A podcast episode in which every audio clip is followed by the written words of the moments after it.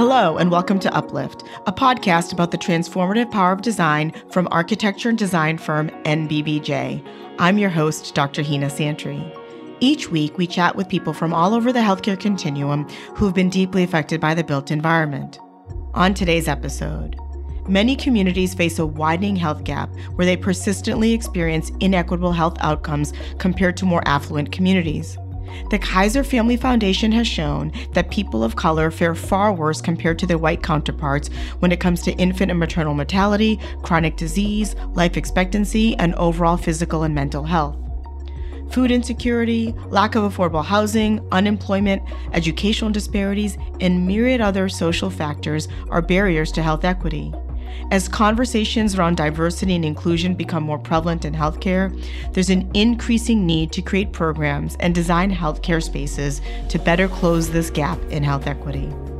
Today, we'll seek to better understand the causes of health inequity and dive into solutions through the lens of the Odessa Brown Children's Clinic in Seattle, Washington. Located in a historically underserved area, the 40,000 square foot clinic includes features typically not found in a clinic, like better access to care teams, a food pantry, areas for exercise, and a homework area, which better reflects the population needs. My guests today are Antwanette Lyons and Foxy Davison. Antwanette is the Community Health Advocacy Manager at Odessa Brown, and Foxy is a member of the community. I'm also joined today by my NBBJ colleague, Christina Yates. Let's dive in. Hi, everyone. Thanks so much for being here. Antwanette, I'll start with you. Tell us about yourself and your role at the Odessa Brown Clinic. I am a manager at the Odessa Brown Children's Clinic of Community Health Advocacy Programs and Development. And I have been with Odessa Brown for going on 19 years now. And it is a job where I always have felt that my passion and my purpose have collided in my work life. So that's what's kept me there. And I'm sure that's what will keep me there for uh, a long time to come. Foxy, your children are patients at the Odessa Brown Clinic.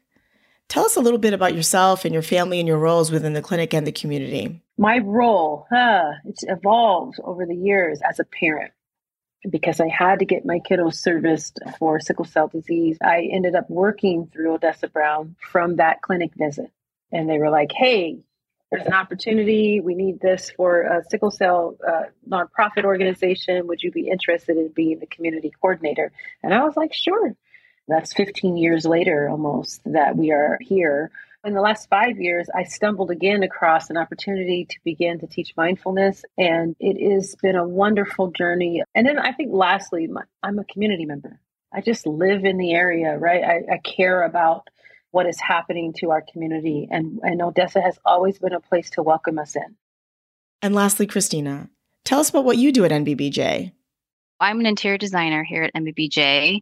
So that means I work closely with our project teams and I really focus on and advocate for the interior experience of built space, but also thinking about the aesthetics too. So, what materials we're using, finishes we're using, how that all works to create and shape the experience we're having within. So, Antwanette, I mentioned in the introduction a little bit about the causes of health inequities, but I was hoping we could take a step back and talk about the opposite health equity. How do you define it?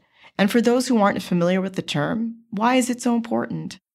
Health equity, wow, such a loaded phrase. One thing that is so unique about the Odessa Brown Children's Clinic is we were built and established upon health equity before it was even coined as a term. And so health equity was really the community coming together to say our kiddos need this service and really getting activated around providing quality care with dignity.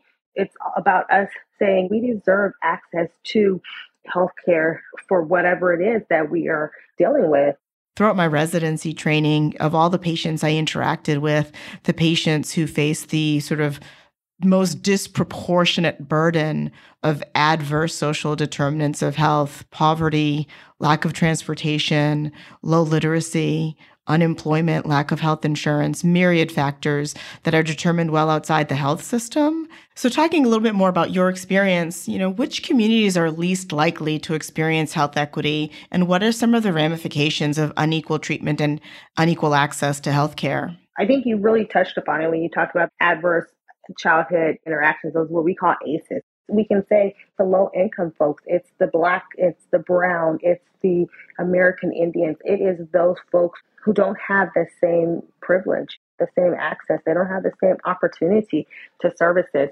And we see it in so many different things. Oftentimes, folks just think that it's, well, they'll have asthma all of their life, or the kiddo has a speech impediment. Oh, it's just something they can kind of get through in life. But there's so many studies, there's so many things that have showed us if you don't have those interventions, there are so many lifelong things that you may deal with. And it's not just them that have to deal with that. It is the folks around them. It's the community. And so at some point we all pay a price for this. If it's our tax dollars, if it's us being caregivers, if it's us having to work with those families more intensely down the road, we all deal with it. And so, you know, thinking of like ACEs and social determinants of health, we will we'll experience it at some point. Just depends on how we are going to interact with it. It's so hard to sort of hear you talk about that, right? Because these same kids who will go through what you described using the case of speech impediment are the same ones that, you know, are disproportionately enrolled in schools that are lacking resources. Mm-hmm. And then they get pushed through a educational system that's not adequately prepared to service them for their educational needs and then it becomes this sort of like generational perpetuation mm-hmm. of inability to climb out of poverty inability to get the kind of you know training that can allow you to be employed and, and have upward mobility christina We've talked a lot about health equity or lack thereof. As a designer, your industry is working to do its part through something that's been called design equity. Can you explain what is meant by that term from your perspective? Yeah, I don't think it's just you, Hina, who's trying to figure out what design equity really means. I think we've been grappling with that, especially within the last couple years. But to me, and through the work that I've been doing with Antwanette on this project, really feel that design equity is about bringing forward the voice of the community and the voice of the community that we're designing for and letting it, that voice, really lead the design process. And then our job as designers is really to work to support that voice and to help manifest that vision into built space and built form. Now let's turn our focus onto the Odessa Brown Clinic itself. It's an investment by the Seattle Children's Hospital to prioritize health equity at every turn.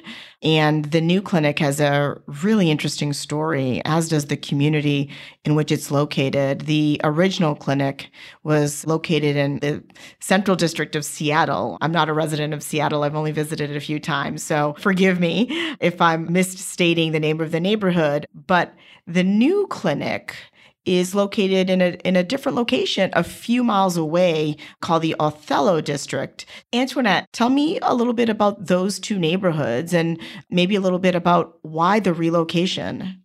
The original Odessa Brown is located in the historic Central District, the CD, and has been a part of that neighborhood, that community for over 50 years. And it's foundational to that neighborhood. Odessa Brown has always been founded by the community, from the community. And we don't ever want to stray away from that. And so, what we heard over the years is that, hey, this area, the CD, is now becoming gentrified, right? And the rising cost of housing is really pushing us out and it's pushing us out into the South End, whereas the CD has always been the historic place for Black folks. So, this new clinic that we are in, it's in the Othello neighborhood. It is such a vibrant community. It's such a unique community because it has over 40 first languages that are spoken in that zip code. So the zip code is 98118.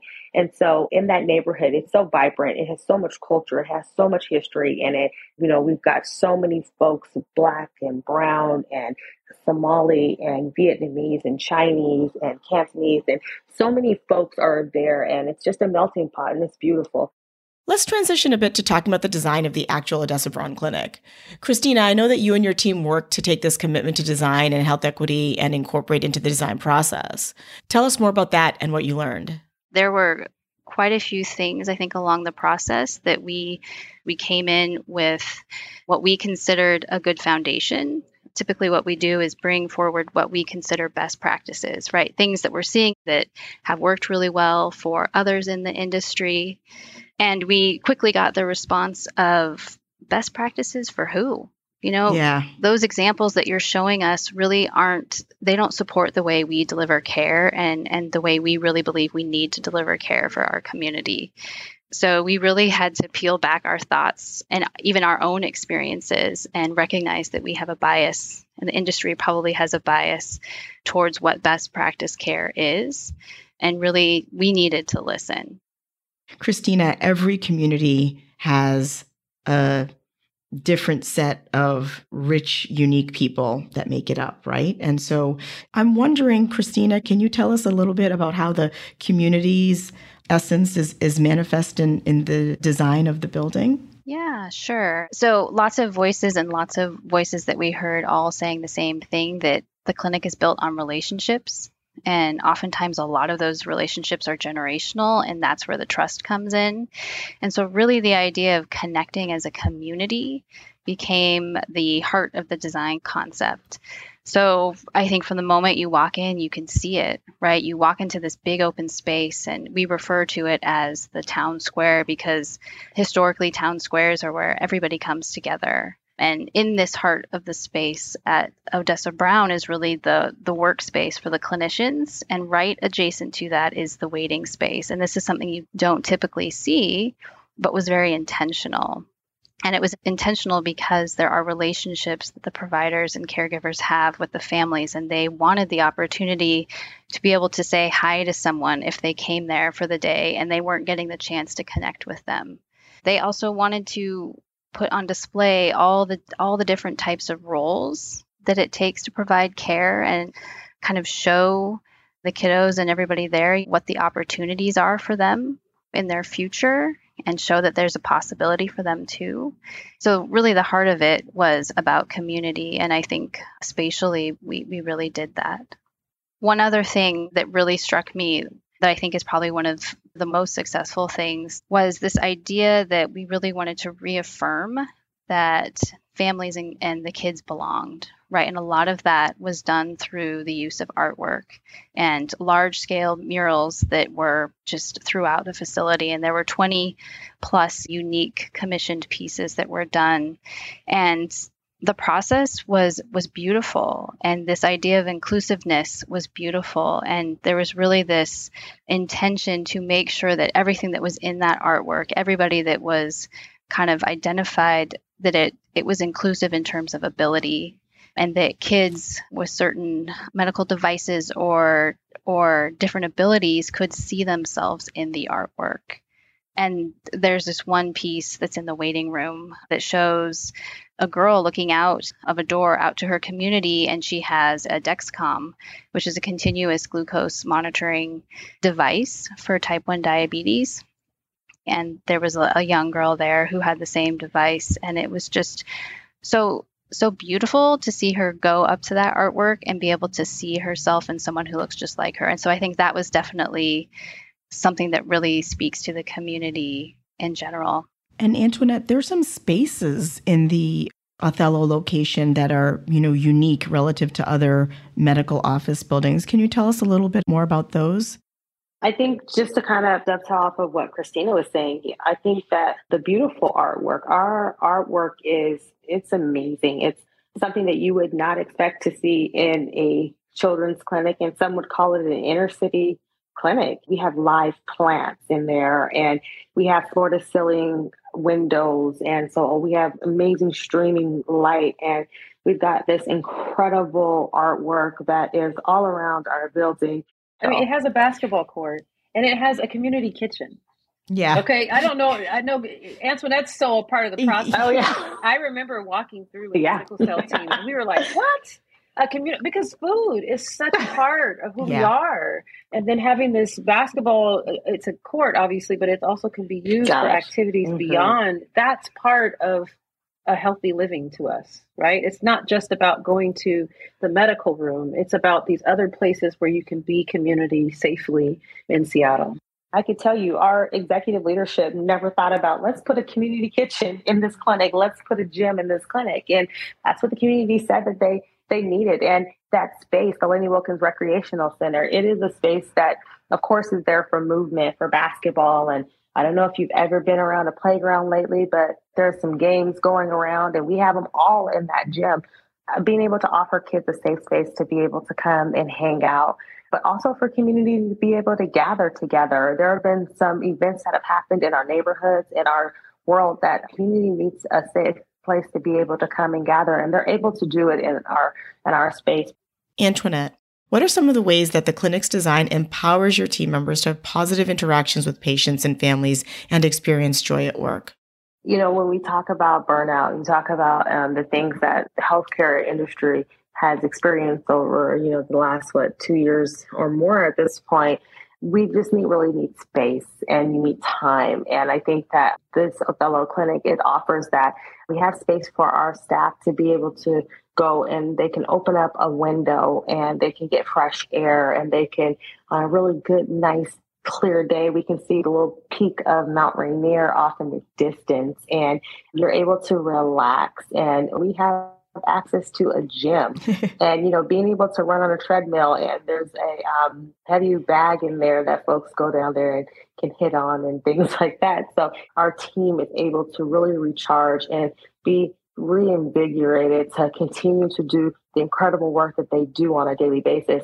I think that um, also being able to go into a place where you are surrounded by beauty and it's a spirit of excellence in the building when you have really nice furniture and the live plants and beautiful art and it's what's needed especially in this time. And that's what we are able to provide for our families as well and as our staff for them to just be able to kind of take a break in our space the programs that you're describing, Antwanette, it really feels like it's empowering, in particular, young children and their parents to really have agency over their health outcomes. You know, in a world where people face housing insecurity, employment insecurity, food insecurity, safety issues around home, to provide these kinds of multiple resources that can touch upon any of those things to really strengthen overall outcomes for families not just the the medical outcomes but the agency to be able to to to move forward in life. Thanks for tuning into this episode of uplift. For more information about this project visit our website at nbbj.com if you liked what you heard please like and subscribe wherever you get your podcasts. We'll see you on the next episode